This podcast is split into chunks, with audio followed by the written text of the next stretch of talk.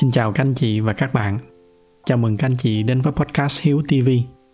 Trước khi bắt đầu, dành cho anh chị nào mới lần đầu đến podcast này thì đây là nơi mà tôi chia sẻ về chủ yếu hai mảng nội dung chính. Đó là các cái kỹ năng quản lý tài chính cá nhân và thứ hai là những cái kinh nghiệm sống mà tôi đã tích lũy được. Các anh chị có thể ghé thăm trang web của podcast ở địa chỉ là hiếu.tv để tải về một số tài liệu mà tôi đang chia sẻ miễn phí. Một lần nữa, xin chào các anh chị. Và bây giờ thì chúng ta cùng nhau bắt đầu cái chủ đề ngày hôm nay. Tiếp tục cho cái loạt bài đặt lại những cái câu hỏi mà thoạt nghe nó có vẻ hiển nhiên. Thì hôm nay tôi muốn chia sẻ với các anh chị một cái câu hỏi mà đôi khi chúng ta quên dừng lại để đi tìm câu trả lời. Đó là chúng ta kiếm tiền để làm gì? Cái việc kiếm tiền nó gần như là một cái việc mặc định. Ai lớn lên rồi cũng phải đi làm và kiếm tiền. Do đó cái câu hỏi này nó gần như là nó quá hiển nhiên tới cái mức mà không có mấy ai quan tâm để mà đi tìm cho mình một cái câu trả lời đầy đủ. Nhưng mà hy vọng là qua những cái gì mà tôi chia sẻ ngày hôm nay các anh chị cũng sẽ đồng ý với tôi là cái việc hiểu một cách tường tận và ngọn ngành cho cái câu hỏi này nó lại rất là quan trọng. Thì um, thông qua cái tập ngày hôm nay tôi sẽ chia sẻ lại với các anh chị cái câu trả lời của bản thân mình.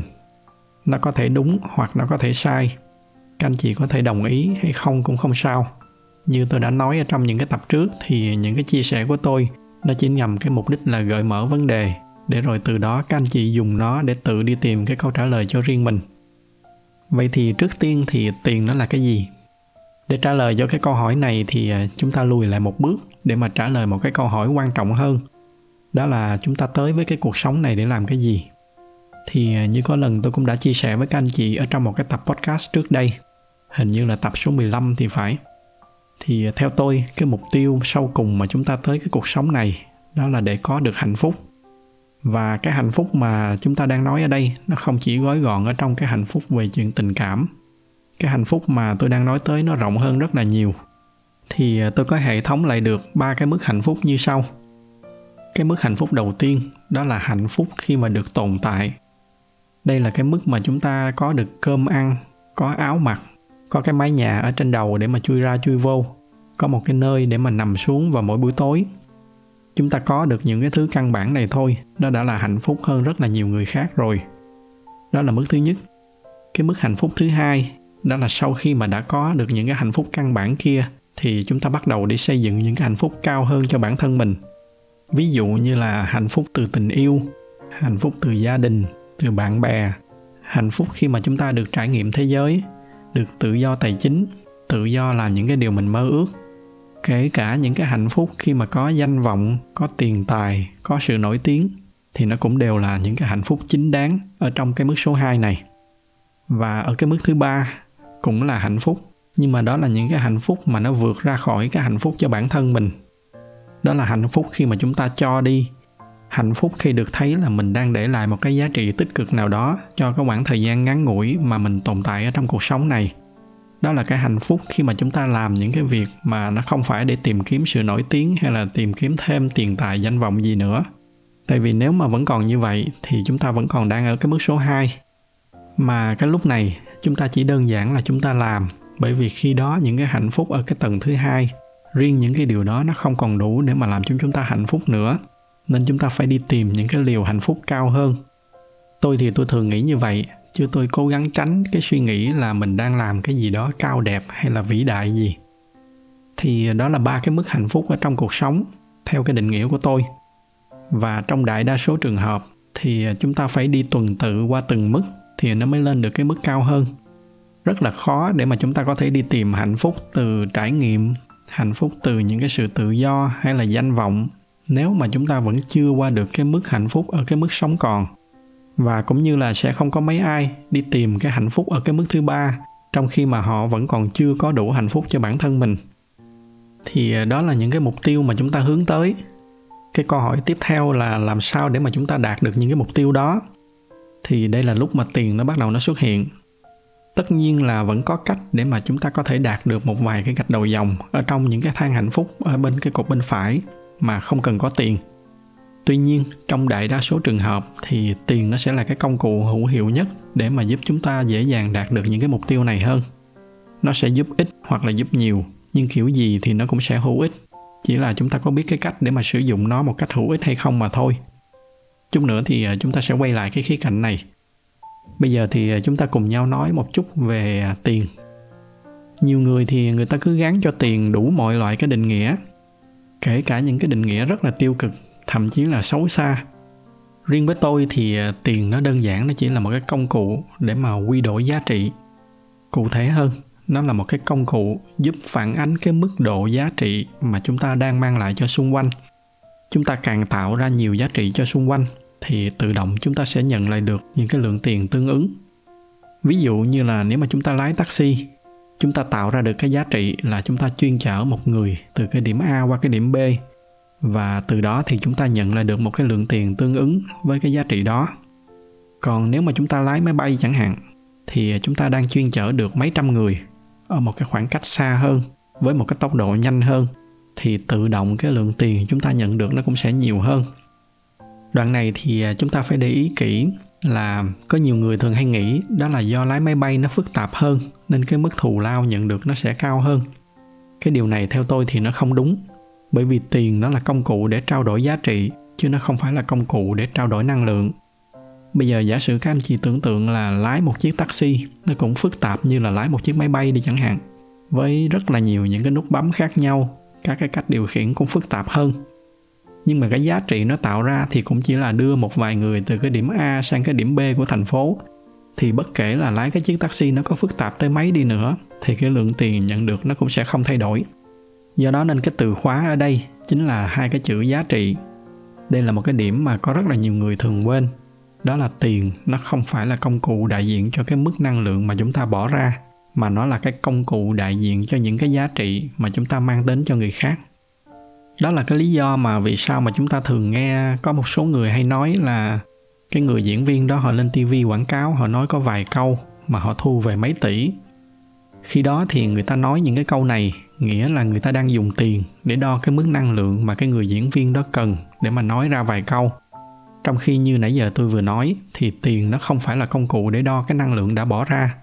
Nó là cái công cụ đại diện cho cái giá trị mà cái người diễn viên đó mang lại một vài câu nói của cái người diễn viên đó, nó có thể mang lại cái giá trị lợi nhuận hàng chục tỷ cho cái công ty kia.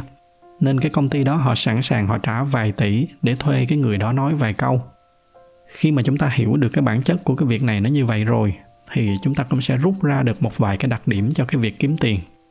Thứ nhất, đó là khi mà chúng ta làm một cái việc gì đó, thì chúng ta nên bắt đầu bằng những cái suy nghĩ là chúng ta sẽ mang lại giá trị gì cho người khác, chứ không phải là dựa trên cái giá trị mà nó mang lại cho chúng ta đây là cái điều rất là căn bản mà nhiều người, thậm chí là rất nhiều công ty hay bỏ quên. Tôi có thể lấy một cái ví dụ của những người họa sĩ đi chẳng hạn. Những cái người họa sĩ mà họ có quá nặng cái tính nghệ sĩ. Những người này họ chỉ ngồi họ vẽ những cái gì mà mình thích, nhưng mà cuối cùng thì không bán được cho ai hết. Trong những cái trường hợp đó thì thay vì ngồi trách xung quanh là không đủ tầm để hiểu được những cái tác phẩm của mình, thì họ nên đặt lại cái câu hỏi là những cái bức tranh của họ vẽ nó sẽ mang lại giá trị gì cho người mua. Cái giá trị đó nó có thể là giá trị trang trí khi mà treo ở trong nhà. Nó có thể là giá trị tinh thần khi mà nhìn vào bức tranh đó. Hoặc thậm chí nó là cái giá trị để mà khoe khoang, để khách hàng của họ có thể ra oai với xung quanh chẳng hạn. Tốt hay xấu ở đây thì chúng ta không bàn tới. Nhưng mà cái điểm mấu chốt đó là nó phải tạo ra một cái giá trị nào đó thì nó mới có thể quy đổi thành tiền bạc được. Và đó chỉ là một cái ví dụ trong cuộc sống chúng ta sẽ thấy có rất là nhiều người họ đổ công, đổ sức, làm rất là nhiều những cái việc nó không tạo ra giá trị cho xung quanh. Hoặc là các cái công ty, họ cứ đổ tiền để mà xây dựng những cái sản phẩm mà họ nghĩ là hay, họ thích làm, chứ không phải là bởi vì những cái sản phẩm đó là những cái sản phẩm mà người dùng cần. Tất cả những cái trường hợp này, nó sẽ đều dẫn tới một cái kết quả là cái lượng tiền mà họ nhận về, nó sẽ không bao giờ có thể tương xứng với cái lượng công sức mà họ bỏ ra từ cái ý này thì tôi có thêm một cái chia sẻ ngoài lề với một số bạn trẻ đang còn làm việc ở trong các cái công ty. Đó là trước khi mà các bạn đòi công ty tăng lương, thì hãy cố gắng tạo ra nhiều giá trị hơn so với cái mức mà bạn đang được nhận. Lúc đó thì các bạn hoàn toàn có thể tự tin và thẳng thắn trao đổi với công ty để mà tăng cái mức thu nhập lên cho nó tương xứng. Tôi tin là bất kỳ công ty nào nếu mà biết suy nghĩ dài hạn thì đều sẵn sàng nâng cái mức thù lao lên cho nó xứng đáng với cái giá trị mà bạn đang tạo ra cái lý do đơn giản là bởi vì nếu mà họ cứ cố trả thấp hơn thì không sớm thì muộn họ cũng sẽ mất đi một người nhân viên giá trị. Bởi vì bên ngoài luôn luôn có nhiều công ty khác sẵn sàng trả cho những cái giá trị mà bạn đang tạo ra. Và ở góc độ của các công ty thì tôi nghĩ đó cũng chính là cái cách mà các công ty nên làm. Khi mà thương thảo một cái hợp đồng lao động thì thay vì hai bên dùng đủ những cái chiêu trò để mà thương lượng, ép cái mức lương lẫn nhau thay vì vậy thì hãy dành cái thời gian đó để mà cùng nhau tìm hiểu xem cái giá trị mà cái người nhân viên đó họ sẽ mang lại cho công ty là bao nhiêu nếu mà cái giá trị mà họ mang lại cho công ty chỉ có 5 triệu thì cũng đừng có trả cho họ 7 triệu. Nhưng nếu mà họ mang lại cho công ty 10 tỷ thì cũng đừng ngại trả cho họ 5-7 tỷ. Do đó nên từ rất là lâu rồi, riêng với tôi, cả trong trường hợp của người lao động và người đi tuyển dụng thì tôi không còn quan tâm mấy tới cái mức lương thị trường nữa. Bởi vì đối với tôi nó không có ý nghĩa gì hết. Riêng cho cá nhân tôi thì cũng đã khá lâu rồi, tôi có một cái nguyên tắc nghe có vẻ là nó hơi lạ. Đó là nếu mà cái công ty mà tôi đang làm việc họ phải trả cho tôi một cái mức thù lao cao hơn cái giá trị mà tôi đang tạo ra thì tôi sẽ chủ động trao đổi với công ty đó. Và nếu cần thì tôi sẽ chủ động nghỉ việc. Cái lý do không phải là bởi vì tôi nghĩ cho công ty hay là tôi quân tử hay là tôi tốt đẹp gì mà là bởi vì nếu mà tôi có ở lại trong một cái môi trường mà tôi không có tạo ra được nhiều giá trị, thì cái mức lương mà tôi đang được nhận dù nó có cao hơn, nhưng mà nó chỉ là cái mức mà nó cao hơn một chút so với cái giá trị mà tôi đang tạo ra. Còn nếu mà tôi tìm được một cái cách nào đó để mà tôi tăng cái giá trị của tôi lên, hoặc là tôi đổi sang một cái môi trường khác, cái nơi mà tôi có thể tạo ra được giá trị nhiều hơn, thì cái mức lương của tôi nó có thể tăng lên gấp 5 gấp 10 lần. Bất kể là cái mức lương cũ của tôi nó có cao bao nhiêu đi nữa đó là cái ý thứ nhất. Cách tốt nhất để kiếm tiền là chúng ta bắt đầu dựa trên những cái giá trị dành cho người khác. Cái ý thứ hai là những cái cách làm sao để mà tạo ra được giá trị cao nhất thì nó cũng khá là đơn giản. Thứ nhất, đó là hoặc là chúng ta tạo ra một ít giá trị cho thật là nhiều người. Ví dụ như là chúng ta làm những cái clip giải trí cho hàng triệu người xem chẳng hạn, thì mỗi người họ sẽ click vào cái quảng cáo và đổi lại thì à, chúng ta sẽ nhận được một cái lượng tiền nhất định đó là cách thứ nhất. Cách thứ hai, nó ngược lại, đó là chúng ta tạo ra thật nhiều giá trị cho một vài người. Ví dụ, đó chính là cái trường hợp của tôi. Tôi thì à, tôi đang cố vấn cho một số lãnh đạo của các công ty. Thì cái số người mà tôi tạo ra giá trị, nó chỉ đếm ở trên đầu ngón tay thôi. Nhưng mà những cái gì mà tôi cố vấn, nó sẽ giúp cho họ quản lý công ty tốt hơn, ra được những cái chiến lược kinh doanh hiệu quả hơn. Từ đó thì nó mang lại giá trị cho cả doanh nghiệp của họ nên đổi lại tôi sẽ nhận được một cái lượng tiền tương xứng. Đó là hai cái cách phổ biến. Còn tất nhiên, cái trường hợp mà tạo ra được thật nhiều giá trị cho thật nhiều người thì nó là quá tốt rồi. Làm được như vậy thì à, chắc chắn là chúng ta sẽ tạo ra được những cái giá trị rất là lớn. Và cũng tương xứng với đó thì chúng ta sẽ nhận về những cái giá trị tương ứng. Đó là một vài cái ví dụ về cái bản chất của tiền và cái việc kiếm tiền. Cá nhân tôi thì à, tôi không nghĩ là tiền tốt hay là xấu đối với tôi, nó chỉ đơn giản là một cái công cụ trung gian để quy đổi những cái giá trị mà chúng ta có sang những cái giá trị mà chúng ta muốn. Và tiền nó rất là công bằng. Nó không có phân biệt là nam hay nữ, lớn hay nhỏ. Miễn sao là chúng ta càng tạo ra được nhiều giá trị cho xung quanh, thì tự động xung quanh sẽ đổi lại cho chúng ta càng nhiều tiền. Và bởi vì nó là một cái công cụ trung gian để quy đổi, do đó nên cái việc kiếm tiền nó chỉ mới là một nửa bức tranh một nửa bức tranh còn lại là chúng ta phải biết cách xài tiền. Vậy thì à, xài tiền như thế nào cho nó hợp lý? Đó là lý do mà ở đoạn đầu, tôi có chia sẻ với các anh chị những cái mục tiêu khi mà chúng ta tới với cái cuộc sống này là để tìm kiếm nhiều cái loại hạnh phúc và trải nghiệm khác nhau. Và theo tôi thì tiền nó sẽ là cái công cụ rất là tốt để mà giúp cho chúng ta thực hiện được những cái mục tiêu đó. Bởi vì dù cho chúng ta có cố gắng đến mấy đi nữa, sẽ có những lúc, sẽ có những việc mà chúng ta cũng sẽ rất là khó để mà có thể trải nghiệm được hết tất cả mọi thứ chỉ riêng bằng nỗ lực của chúng ta. Tôi lấy một cái ví dụ đơn giản là gần đây thì tôi bắt đầu đi học lái máy bay. Cái việc này nó sẽ rất là khó để mà tôi có thể tự học, thậm chí có thể nói là không thể. Tại vì là dù cho tôi có thể tự học hết tất cả cái việc điều khiển cái máy bay hay là cái cách để mà giao tiếp với đài không lưu, thì luật pháp họ cũng không cho phép tôi bước lên một chiếc máy bay để mà tự tập luyện một mình mà không có giáo viên hướng dẫn đi kèm. Đây là cái lúc mà tiền nó đóng một cái vai trò quan trọng. Chính là nhờ tôi đã tạo ra những cái giá trị cho các cái công ty mà tôi làm việc trong cái công việc hàng ngày của mình. Và các cái công ty này họ trả lại cho tôi bằng tiền. Và tôi dùng tiền này để trả lại cho các cái giáo viên hướng dẫn để mà họ dạy tôi cách lái máy bay. Từ đó thì tôi quy đổi được giá trị của mình để mà có thêm những cái giá trị khác mà tôi muốn và đối với tôi, đó chính là cái bản chất toàn diện của tiền. Bây giờ thì à, khi mà chúng ta đã có một cái bức tranh tổng quát như vậy rồi, chúng ta bắt đầu chúng ta thử nhìn ra xung quanh. Chúng ta sẽ thấy là có rất là nhiều những cái điều bất hợp lý ở ngoài kia, mà theo tôi thì nó đều xuất phát từ cái việc là người ta không hiểu được toàn bộ cái bức tranh bản chất của tiền. Tôi sẽ cho các anh chị một vài cái ví dụ. Cái ví dụ đầu tiên cũng là phổ biến nhất, đó là người ta cứ mãi mê đi kiếm tiền mà quên là nó chỉ là một cái công cụ trung gian. Thành ra cho nên có những người họ dùng cả cuộc đời để đi kiếm tiền, rồi họ quên đổi nó sang cái cột ở bên phải. Những người này họ cứ mãi mê họ tích lũy tiền, họ không dám nghỉ một ngày để mà đi du lịch. Họ không còn thời gian để mà trải nghiệm thêm bất kỳ những cái điều gì khác ở trong cuộc sống ngoài cái việc kiếm tiền. Thậm chí là có trường hợp họ còn làm ngược lại, đó là họ đánh đổi những cái hạnh phúc mà họ đang có ở cái cột bên phải để mà tập trung cho cái việc kiếm tiền. Trong những cái trường hợp này thì à, chúng ta nên nhớ tiền nó chỉ là một cái công cụ. Gốc rễ của nó chỉ là những cái tờ giấy có in số ở trên đó. Cho nên nếu mà chúng ta không chịu quy đổi nó thành những cái giá trị khác, thì nó cũng không khác gì so với cái việc là chúng ta đang đi sưu tập giấy. Một cái bất hợp lý nữa, đó là người ta thường hay cứ gán ghép cho tiền đủ mọi ý nghĩa khác nhau. Từ cái việc là tung hô rồi thần tượng nó, cho tới cái việc là áp cho nó những cái ý nghĩa xấu xa nhưng mà như nãy giờ tôi có nói, thì chúng ta thấy là tiền nó không tốt, nhưng mà nó cũng không xấu. Nó chỉ đơn giản là một cái công cụ. Xấu hay tốt là do cái cách mà chúng ta đi thu thập nó và cái cách mà chúng ta tiêu thụ nó. Nó sẽ xấu khi mà chúng ta cướp tiền từ túi của người khác mà không đổi lại cho họ bất kỳ cái giá trị gì. Cái việc cướp này nó có thể là cướp bất hợp pháp, hoặc là kể cả cướp hợp pháp bằng cách dùng những cái thủ thuật nào đó, tuy đúng luật, nhưng mà nó vẫn không để lại cái giá trị gì cho người ta còn ngược lại, một khi mà chúng ta đã tạo ra giá trị, thì bất kể là chúng ta có kiếm được bao nhiêu tiền đi nữa, thì chúng ta cũng không có gì phải ngại để mà thu tiền từ những cái giá trị mà chúng ta tạo ra. Miễn sao là cái giá trị mà nó mang lại xứng đáng với cái lượng tiền mà người khác người ta bỏ ra.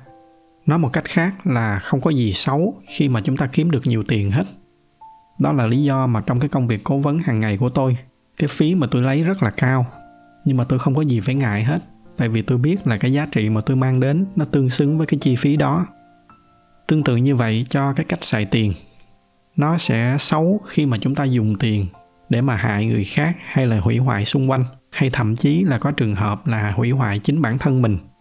Còn một khi mà chúng ta đã biết cái cách quy đổi cho nó hợp lý thì kể cả chúng ta không cần phải lên cái mức số 3, chúng ta không cần phải tạo ra cái giá trị gì đó cho xung quanh mà chúng ta chỉ dùng tiền để mà phục vụ cho những cái hạnh phúc của bản thân mình thôi, thì đó cũng là một cái điều rất là tốt rồi.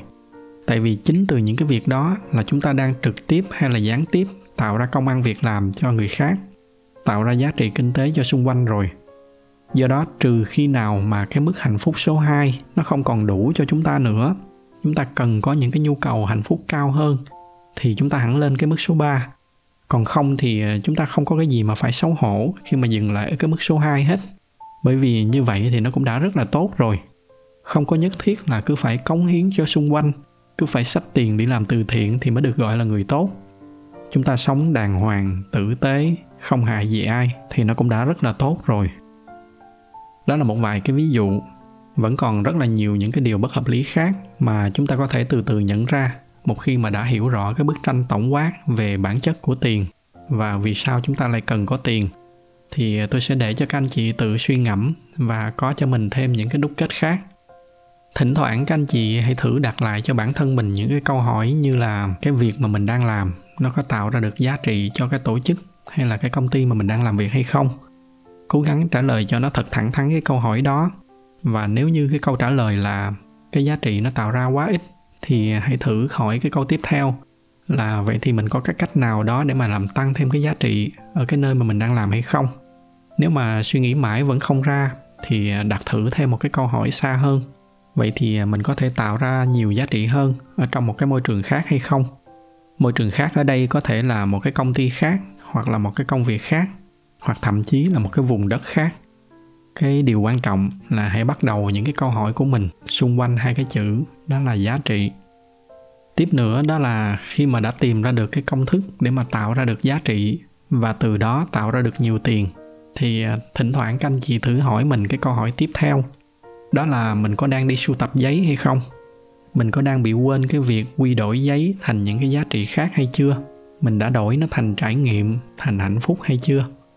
Hay thậm chí là mình đã biết cách để đổi hay chưa?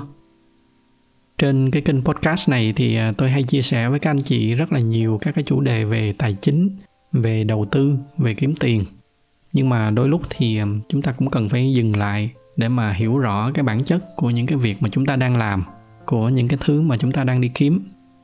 Tôi hy vọng là qua cái bài nói chuyện ngày hôm nay, tôi đã giúp các anh chị hiểu hơn phần nào về những cái khía cạnh này để nó sẽ là một cái nền tảng cho các anh chị kiếm tiền một cách hiệu quả hơn và trong tương lai sẽ giúp cho các anh chị biết cách xài tiền một cách hợp lý hơn. Tôi xin dừng cái bài nói chuyện ngày hôm nay lại ở đây. Nếu mà thấy những cái nội dung này là hữu ích thì nhờ các anh chị chia sẻ thêm cho bạn bè và người thân của mình. Ngoài ra thì như thường lệ, bởi vì cái giải thuật của youtube họ ưu tiên cho những video có nhiều like, nên nếu mà thích cái video này thì nhờ các anh chị bấm thêm vào cái nút like để giúp cho podcast của chúng ta có nhiều người biết hơn nữa xin cảm ơn sự theo dõi của các anh chị. Chúc các anh chị có một buổi tối cuối tuần bình yên.